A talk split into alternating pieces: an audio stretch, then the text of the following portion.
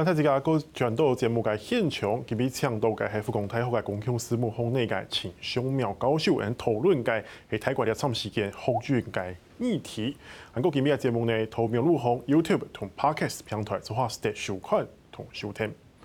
教授上半场，我们刚才有聊到，就是说，呃，泰国的皇室的一些呃状况问题。当然，我们是我是个人是蛮好奇的啦，可能观众也很好奇，说为什么以往同样一套教育体系出来的人，呃，即便现在的十世皇的那个评价或是他整个风评不是很好，但是上一辈的人还是不会去做评论，甚至不会去做什么反对，反而是这一辈的人，他会觉得说，年轻一代都觉得说，哎。这个皇室可能存在的问题，呃，所以很多人就说这是不是世代的一个冲突啦，或什么的。但是我觉得要谈这个，我们必须去把这个这一次参加学生运动他们的年龄来去把它做一个结构。我们说这一次其实看到年龄层是慢慢往下降，到了高中生是。所以如果大概就是高一到大四嘛，跟跟四十年前的那一场已经不一样了。呃，至少那时候可能高中生还还没有这样的一个觉醒的一个念头哈，所以我们说了，高一他十六岁，大四大概二十二岁，二十二岁我们回去看他出生的时候是一九九七九八年。金融风暴，亚洲金融风暴，泰国最最惨的时候，经济最困顿的时候，十六岁回拖的回推的话是二零零四二零零五，那时候什么红黄三军刚开始在乱的时候，所以对于这一群的年轻人，他们可能那时候每天上学都要经过红三军黄三军。哦，他们可能他的爸妈失业了，哦，他所以他们在过去的那段期间，他们的生活经验其实并不是那么的好，所以我觉得这个是第一个，他们跟上一代所经历过的是一个不一样的一个世代。哦，那这是谁造成的？当然就是上一代人造成的嘛，就是你们上一代的政治冲突没办法解决，你们上一代官商勾结，所以导致了金融风暴的问题，结果这些的呃，让我们现在来承受，就没想到我到了我要出社会的时候。是，居然没有改变，好，所以我觉得这是第一个。那第二个，刚刚主持人提到，为什么同样的一套教育体系，对，会让这两代人对于这个皇室或者太皇的看法会完全不一样？哦，其实我们知道泰国在过去一直把尊皇当成一个相当重要的一个理念，然后透过教育体系，然后去去去教育人民。那甚至他们泰国现在每天晚上都有一个固定的时段，就是皇室新闻。而且是全国联播的，我觉得希望让大家可以凝聚对于皇室的一个向心力。在过去基本上没有问题，而且过去媒体并没有那么的开放。但是大家知知道，现在有很多自媒体，有很多网络媒体，哦，很多已经现在年轻人基本上可能不是从电视上面去去获得这样的有关于皇室的新闻，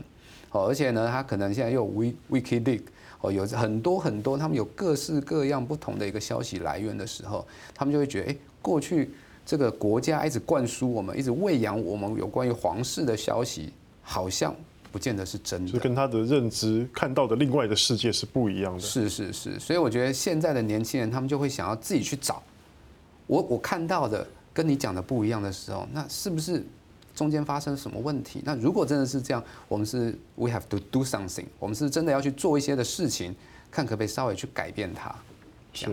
所以包括这个。帕拉育政府在他掌执政的时候，也推了这个几样美德的教育嘛，是不是年轻人对这个来讲也是有点反感呢？是啊，其实你可以看到，现在全世界的大学生大概还是只有泰国要穿制服。哦，那穿制服当然你说没什么，有些人可能还觉得，哎，我不用每天去思考，不用去跟同学比呀，每天在穿什么行头上面，可能还还蛮方便。但是其实这个就是一种意识形态的一种压抑。哦，就是说我必须要让你们都是一样的，大家都是一样的。哦，所以我灌输你们的教育的内容都是一样的。哦，然后呢，这个你今天也可以看到，其实泰国也跟很多的东亚国家一样，对于教育这方面是相当重视。那教育换算过来，其实就是对于成绩、对于分数的一个要求。对。哦，所以可能很会考试。老师也跟他说啊，你就把它背下来，你就把它记下来就好。那老师为什么会这样啊？你不用管啦，我们过去就是这样，你就把它记下来就好。所以这一点也会也会造成什么问题呢？其实我们如果我们看二零一六年、二零一七年那一年的宪法，好，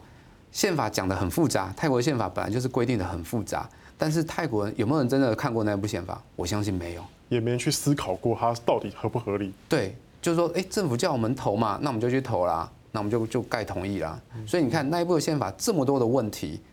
超过五成以上的泰国民众还是投了同意票，就现在这些问题的后果，现在叫泰国全国人民来去承受。哦，所以我觉得这个可能也跟教育的体系、教育的一些精神也是有一些关系。那所以最近这一段期间，有泰国有很多的团体也开始去思考，我们是不是要先从教育改革这一套上面来去做起？包括这次诉求里面有提到吗？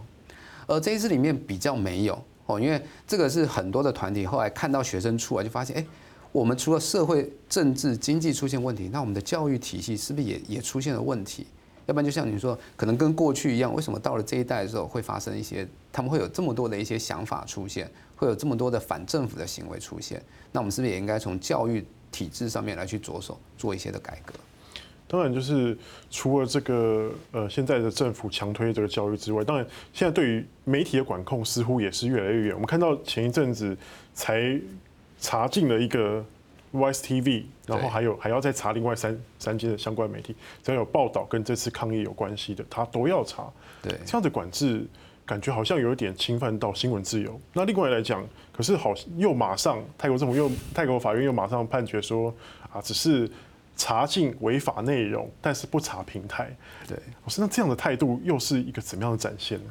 呃，其实我觉得一开始泰国政府可能就想说，那我就是把所有都关掉。因为我觉得就，就就军方的思考可能是比较直线的，哦，他可能就觉得说啊，现在大家都是透过网络嘛，哦，看直播，然后甚至连在在在群众里面自拍也是违法，因为他觉得说你我就是要禁止你把这样的一些讯息散布出去，那他也知道学生运动就是靠网络在散播。哦，他不像其他的运动，我们可能透过组织动员这个 hierarchy 层级组织这样来去动员，在学泰国的学生运动就是透过网络，所以他只要他觉得只要透过网络的，尤其是网络媒体去把它禁止之后，其实问题可能就可以解决。但发现其实并不是，反弹更大。对，反弹更大。哦，你看到后来到了那一天晚上的时候，在在总理府在政府大楼那时候，人人数甚至比以前更多。哦，所以我觉得他们也发现这样的做法可能反而反而更更加深了这样的一种冲突。哦，所以后来刚好法院也做了一个，就是说没有禁止这样的一个禁令嘛。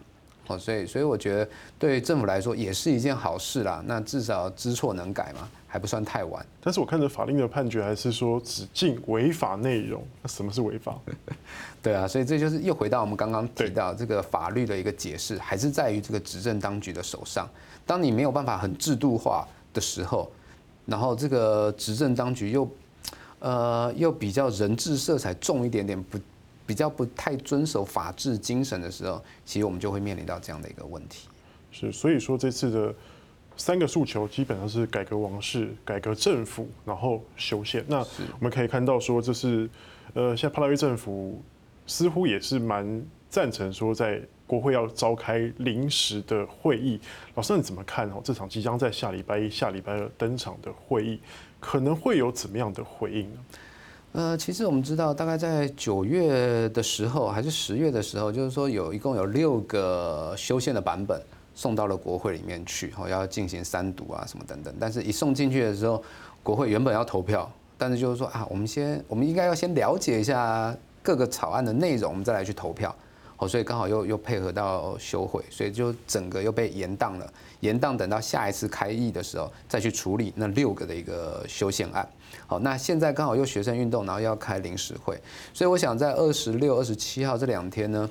呃，或许这个修宪的议题会被拿出来，毕竟这个是国会可以做的，而且也是学生的一个诉求。那其实学生他们最终是希望可以制定一部新的宪法。是，但是那这个工程真的很大。对，那个不不不是这几个月或者是一年两年可以处理处理好的一个问题哦。所以，呃，其实之前的政府代表在参加一个论坛的时候，他大概有提到，就是说现在政府可以接受，大概就是去修改选举制度。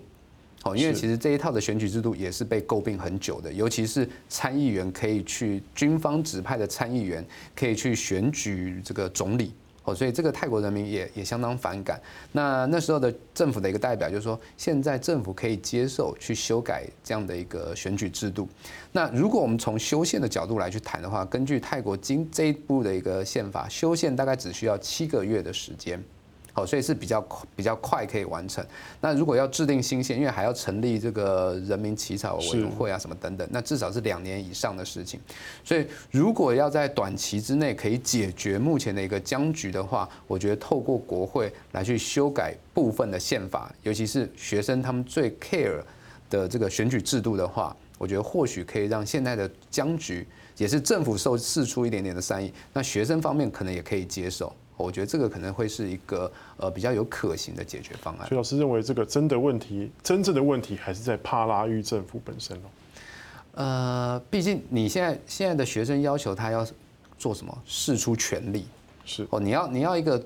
威权者试出权力，那那是一件比较难的一件事情啦。从过去我们可以看到，尤其军人，我想他的威权性格又是比较比较。背后好像又有皇室在撑腰的感觉。对，所以所以我觉得你现在让他做了一部分的修宪的一个让步，我觉得应该还是可以接受的啦。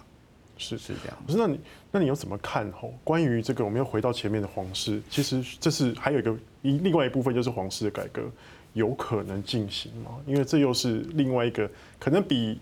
要现在修改这个选举制度来讲，可能又是更难一阶的事情。是，其实我们看学生的一个诉求，哦，他是说改革皇室，但他没有说我们要废除皇室，所以从这一点可以看得出来，就是说泰国人民目前还算可以接受这样的君主立宪这样的一个制度的一个安排，但是我们必须要透过一些的呃法律制度的规范，让整个皇室制度可以走上正轨。好，所以我简单举个例子，就是说在八月十号他们所提出来有十条。皇室改革里面，我就有特别提到有关于皇室财产，因为我们知道泰国的皇室其实有可能是全世界最有钱的皇室，好，但是他们就觉得说，那我们不要把它分清楚，那是皇室的财产，是整个皇室成员，我们愿意让皇室享有部分的特权，哦，可以让他过得稍微奢华一点点，哦，毕竟他代表国家，但是那不代表那是你个人的财产，所以他希望去做这样的一个切割，我觉得这是一件好的事情。哦，也可以让整个皇室可以走得更长远。好，但是，呃，可是我们在后来的几次的游行当中，我们也看到了有些人去去喊出了有关于这个 Republic of Thailand 这样的一个，基本上废除他的君主立宪的制度。对，但是我觉得这个可能学生运动本身必须要去思考啦，就是说，如果你喊出来了要走向共和的时候，那其实就。就会去挑战了泰国最根本的一个国家，算动摇国本吗？是是是，所以我觉得那个你可能又会模糊掉你原本皇室改革的诉求。皇室改革，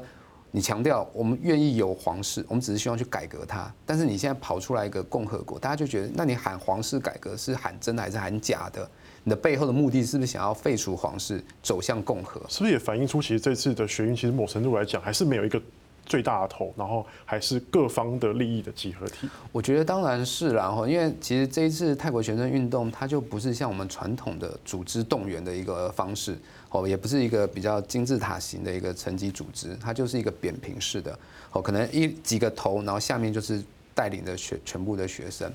哦，所以，所以在这样的一个情况底下，再加上我们说的九月十九之后，有陆陆续续有其他的，包括红三军的力量进来，其他社会团体与力量都进来的时候，就会让你的原本的诉求去模糊了。但是它的好处是，你的声音可以更大声，让更多人听见。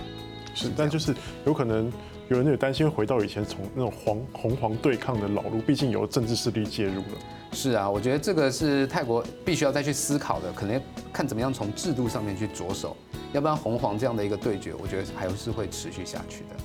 好，谢谢老师今天的分析。